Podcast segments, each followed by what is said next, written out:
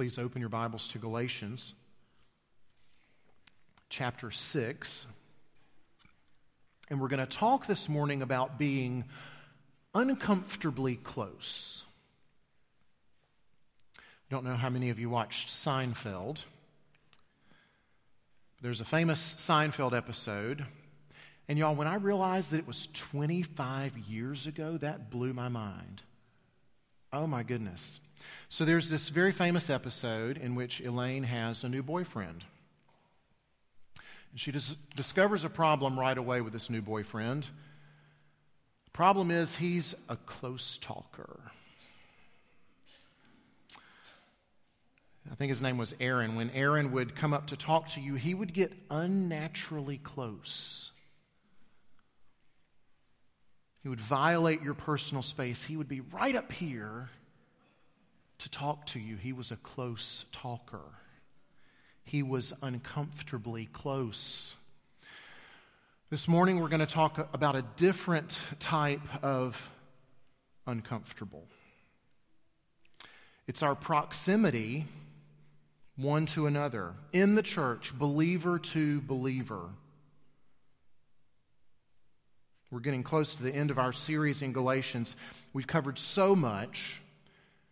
How about a 90 second review? Paul had to write this letter to churches that he planted in this region of Galatia because he planted these churches, but now there's some people who are there that are upsetting these new Christians. They're adding to the gospel that Paul preached, saying, if you want to be really okay with God, if you want to be varsity level Christians, then you need to fulfill the law. You need this additional burden of law observance placed upon you. And unfortunately, the Galatians were falling for it. And so Paul had to write, he had to set things straight. And so, one of the big themes in Galatians is that you're no longer under the law. In fact, you've been set free from the law. And the most important thing that you could do is to live in the freedom for which Christ has set you free. It is a radical and a scandalous freedom, a freedom so radical, a freedom so free, in fact, that folks get a little anxious about the fact that it might be abused, that this freedom might be taken a bit too far. And so Paul acknowledges those concerns, he addresses those with a surprising safeguard, a surprising corrective to this potential of abusing your freedom. Do you remember what it was? It was back in chapter 5, verses 13 and 14. For you were called to freedom, brothers, only do not use your freedom as an opportunity for the flesh, but through love serve one another. For the whole law is fulfilled in one word you shall love your neighbor as yourself. Now, that's a very specific and practical step that Paul gives. And that's just the part of the letter that we're in. We're in the practical part of this letter. Very often, Paul has uh, one part of his writing that is more, uh, more abstract, maybe more theoretical. It's about these great truths of the gospel. Here's everything that Christ has accomplished for you and finished for you and done for you. Here's who you are because of what Christ has done. And then he takes a turn and he says, All right, because of all of these big truths, here's how your life's going to be changed and transformed. Here's how it's going to be different. And so he gives us something very practical love one another, serve one another. And over the past few weeks, we have seen that turn into walk by the Spirit, keep in step with the Spirit. And those are helpful, those are practical. But for some of you, those things might still be a touch too abstract for you, might still leave you with a few questions about that sounds nice, but how exactly do I do that? And so, if that's you this morning, rest assured, Paul's about to get as pointedly practical as he ever does. As he is calling us, in fact, Jesus, through his apostle Paul, is calling us to get uncomfortably close. Stand if you're able for the reading of God's word. I'm going to back up just a couple of verses into chapter 5 for context. So, beginning in Galatians 5, verse 25. If we live by the Spirit, let us also keep in step with the Spirit. Let us not become conceited, provoking one another, envying one another. Brothers and sisters, if anyone is caught in any transgression, you who are spiritual should restore him in a spirit of gentleness. Keep watch on yourself, lest you too be tempted. Bear one another's burdens and so fulfill the law of Christ. For if anyone thinks he is something when he is nothing, he deceives himself. But let each one test his own work, and then his reason to boast will be in himself alone and not in his neighbor. For each will have to bear his own load. This is God's word. It is inspired by the Holy Spirit. It is inerrant. Every single word is true. It is infallible. It will not fail to accomplish all that God has intended.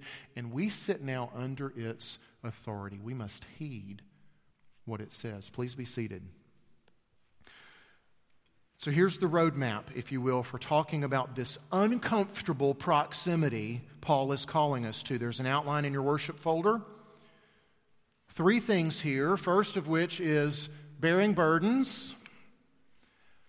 Second thing is the restoration from sin. And the third thing will be obstacles to that closeness, obstacles to our proximity one to another.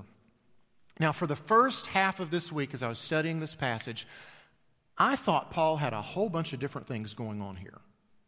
What is all this stuff? He's got like four or five different things going on. But the further I got into it, I began to see oh, these things are related. And then by the end of the week, I said, oh, this is just one big thing that we're dealing with here. And that one big thing, I think, comes in verse 2. And that's why we're going to take this a little bit out of order, but you'll understand, I think, as we go along. The big idea comes in verse 2 of bearing burdens. Bear one another's burdens, Paul says, and so fulfill the law of Christ. Now, this one command of Paul's is so insightful and just chock full of so much important stuff. First of all, very simply, I want you to see and notice just how wrong the Judaizers were. So, the Judaizers are those that had come in to these churches that Paul had planted and said, You need law observance if you want to be serious Christians. See just how wrong they were?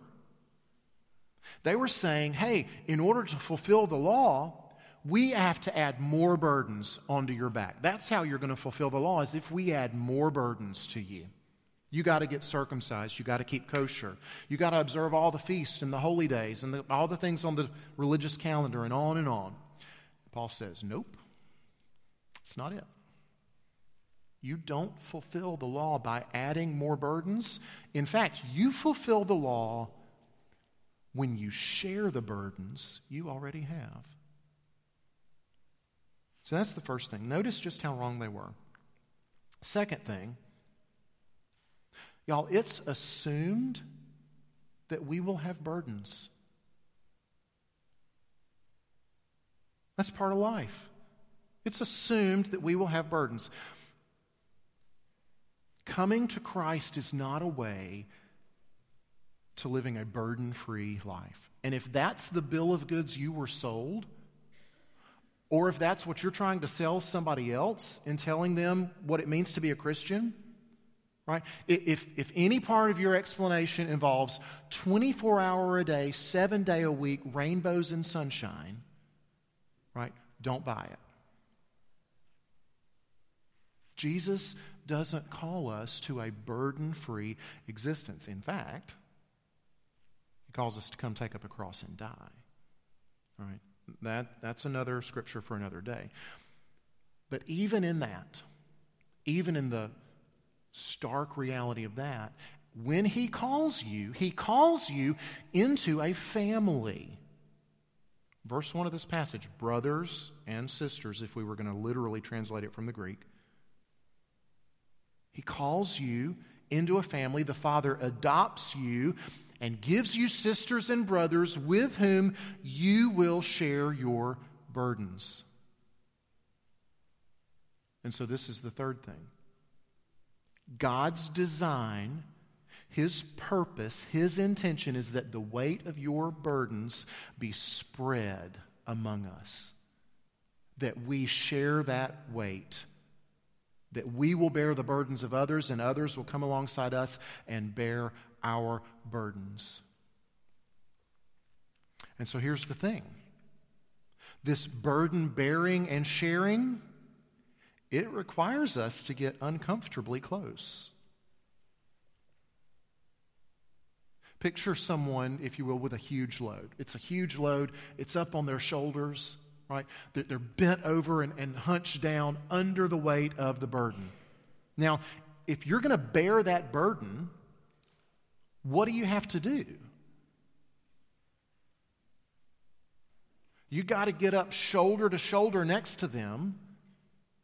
You got to get under the weight with them. See, you, you can't bear a burden from afar. You can't bear someone's burden while still keeping them at arm's length distance. You got to get up in their business. You got to get in their personal space. There, there, there's some intimacy there. There's, there's some, certainly some vulnerability there right? It's not just your willingness to bear their burden, it's their willingness to let you bear it. There's got to be a willingness for them to say, Yeah, this is too heavy for me. I need you. I cannot do this by myself. And if we were to survey the scriptures, they're just chock full of, of beautiful examples of burden bearing, of folks who got uncomfortably close. Just a few. Ruth bore the burden of her mother in law, Naomi. Right? Naomi said, Go away, go back. I don't want you here with me. And Naomi, uh, Ruth said, No, I'm staying right here with you. She was uncomfortably close. Jonathan bore the burden of his closest friend, David. When his father, King Saul, was trying to kill David, Jonathan kept him alive, and it was uncomfortable for Jonathan especially in terms of his relationship to his father. Think about the four friends in the New Testament who were literally, physically bearing the weight of their friend as they brought him, carried him, lowered him down through the roof so that his friend could get to Jesus. They bore that man's burden. So many examples. And of course, we have to consider Jesus himself. Nothing compares to the way that he bore our burden.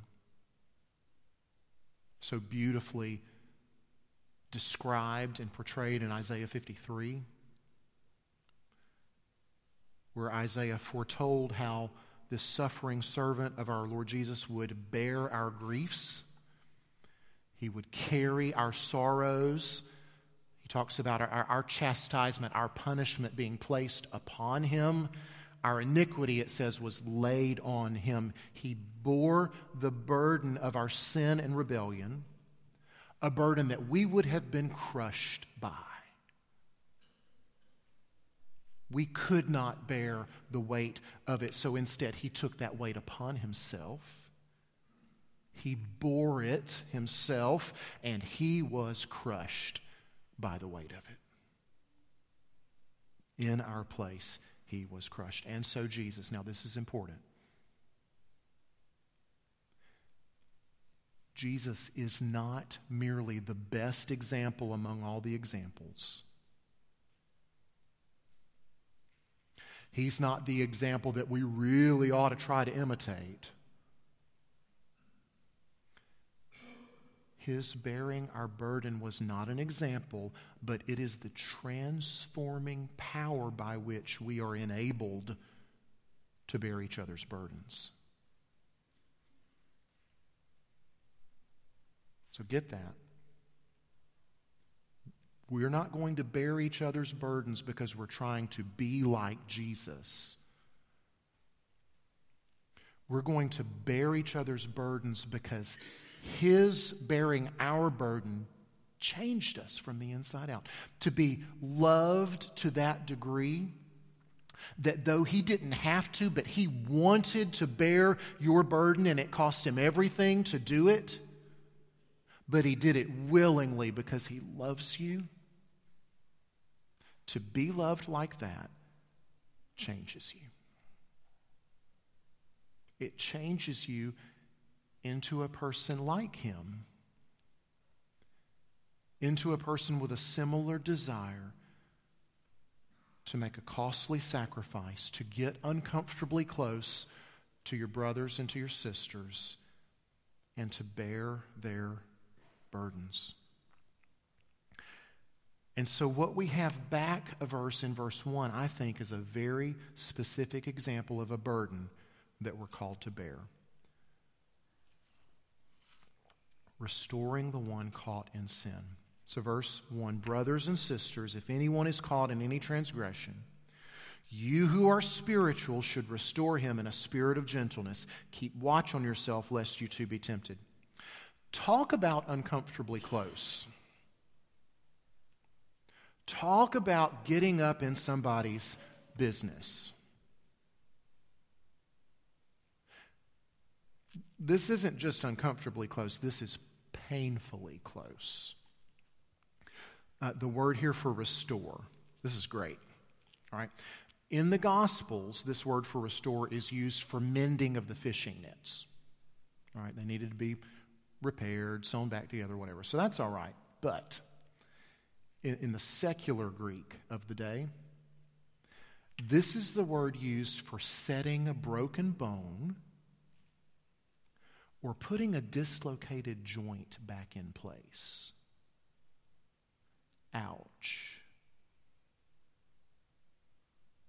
How absolutely perfect for describing what we're called to do here. An incredibly painful but necessary action. Can't go around with your shoulder out of joint. Can't go around with your hip out of joint. It's got to be popped back in. It's going to hurt. What a perfect picture of one believer addressing, loving, confronting another believer about their sin. Y'all, that, that's painful.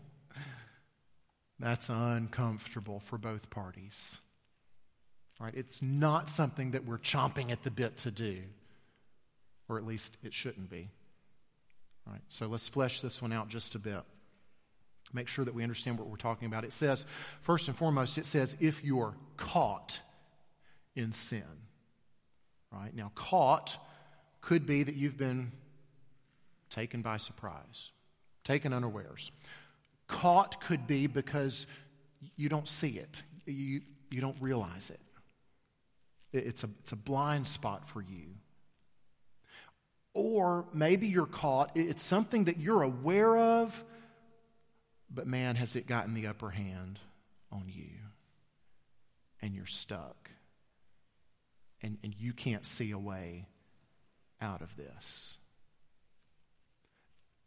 It's those types of situation that's in view here. It's not just any instance of sin, right? It's not that we're supposed to be the sin police and we're just watching and we're waiting. And there it is, I got you, red handed. That's not it. This is a sister or a brother who's in the weeds and they need help getting out. Now, next thing is to notice who should be doing this activity, right? Who should be helping the person out of their sin? Well, it needs to be someone spiritual. And this is the point that some of you are saying, oh, thank goodness. It's just for the elite Christians. I'm not included in this. Certainly, I'm not spiritual. Not so fast. Uh, there's, there's two levels of looking at this, I think. Think about the word spiritual, right? All that means is of the Spirit. Right? A spiritual gift is a gift of or from the Spirit, right?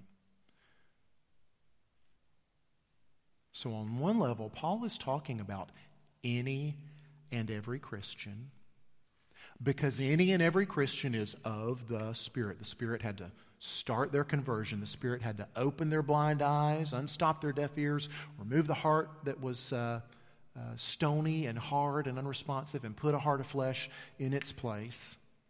And every Christian has the Spirit dwelling inside. So, on one level, he is talking to any and every Christian because any and every Christian is of the Spirit. Now, on another level, when is this going to work? When is this going to happen how God designed it and intended? Well, it's going to be when it's a spiritual Christian in the sense of they're walking by the Spirit. They're keeping in step with the Spirit because only then will the necessary fruit of the Spirit be present that's required and called for here gentleness. See, you're not going to try to set this broken bone or pop this joint back into its socket without great care and concern and with as much gentleness as possible, though it's still going to hurt. No, you're not going to come to your brother who's caught in sin and say, Shame on you for being caught in sin. Shame on you for being caught in one of the enemy's traps. I can't believe you. No, the goal here is not to shun not to castigate, not to rub the person's nose in it. The goal here is to bring them back to health, to restore, to bring healing, to bring wholeness. And so we walk by the Spirit and we bear the fruit of the Spirit, namely gentleness, that will allow us to get uncomfortably close, even painfully close to see our Christian family healthy and whole. Now, here's one last thing, and this is a segue into this third point. Note this warning in verse 1 Restore the brother caught in sin, but be careful, you might be tempted too. Now, for a long time, I thought this had to do with the, the contagion of sin. Be careful. If you're helping your brother or sister with their drinking problem, you might turn out to be an alcoholic too. That's not what's going on here. That's why I wanted to back up a couple of verses into 5 and give you the bigger context. The biggest problem here is actually point three it's, it's an obstacle to getting close, it's an obstacle to our proximity. And I couldn't decide if I was going to say obstacles, plural or singular. It's really just one. And the obstacle is this it's comparison. But that one obstacle comes out in a number of different ways. How you view your brothers and sisters and how you view yourself See, when we look at ourselves and see how we measure up against each other, nothing good ever happens. We definitely do not move toward each other. We do not get uncomfortably close when we compare. And so I think that's what Paul is getting at in the temptation he mentions in verse 1 and what he's further getting at in verses 3 through 5. It boils down to this My view of myself can be too high or it can be too low. My view of you can be too high or too low. And those wrong views keep us from getting close. And so the temptation Paul's warning about in verse 1 is if while you're trying to help someone, while you're trying to restore them from their sin, if you're thinking in your mind, I would never. I'm so glad this would never happen to me. I would never stoop so low. I would never get involved in that. I would never get caught like this. I'm too smart. I'm too holy. I'm too prayed up. I've had my quiet time 124 days in a row. This would never happen to me. Right? See, that's verse 3 at work. For if anyone thinks he is something when he is nothing, he deceives himself. And you can also flip that around, right? You can also say, if anyone thinks someone else is something when they are nothing, he deceives himself. Because here's a big thing that I think keeps us from getting uncomfortably close. Sometimes our estimation of the other person is too high. And we either think and excuse and say, they would, I, I must be not be seeing what I think I'm seeing because this person would never do that. Or maybe it's hard to get away from the fact that they did, but you esteem them so highly and you value their approval so much that you would never jeopardize that by confronting them about their sin. Because you need their approval too much.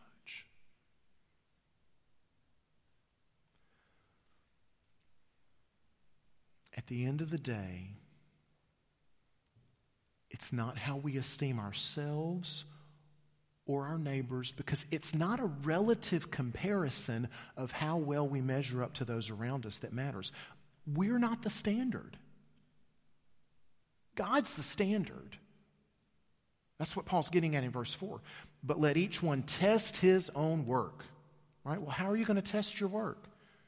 What's the grading key, if you will? It can't be each other because we're all cracked pots.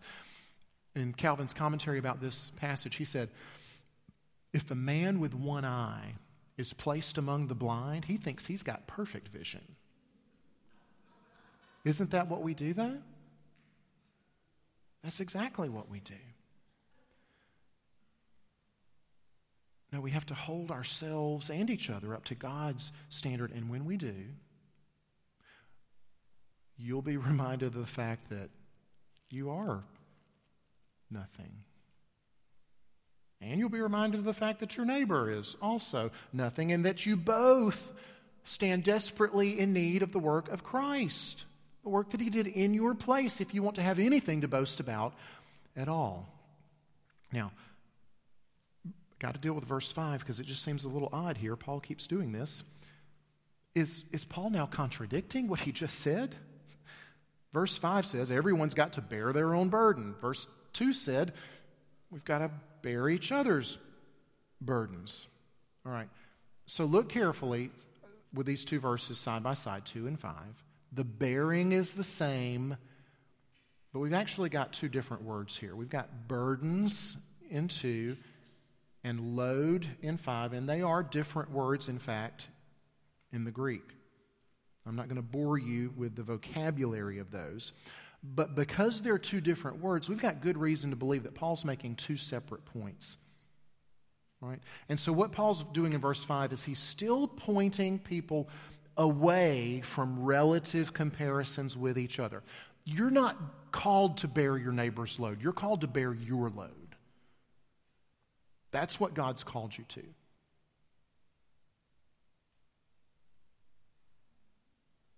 You're called to bear your load. And at the end of the day, taking all of God's word into account, right, ain't none of us able to bear our load anyway.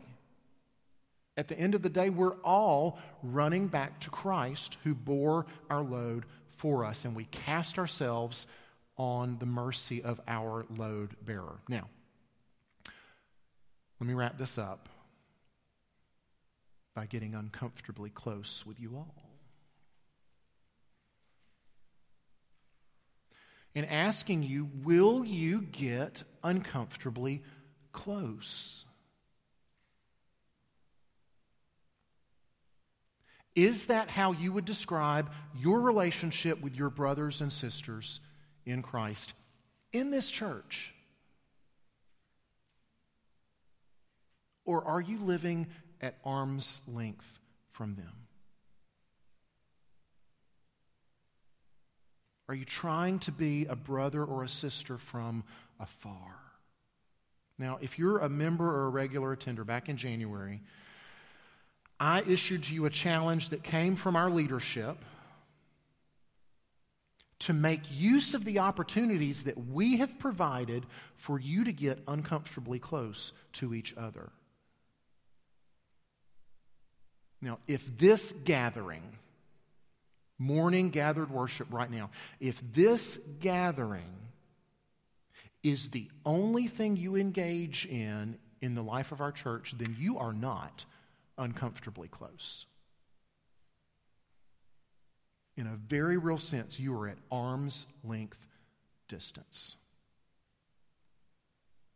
Now, let's say you're a regular participant in Sunday school you're getting warmer. All right, that's definitely better proximity to your brothers and your sisters in Christ.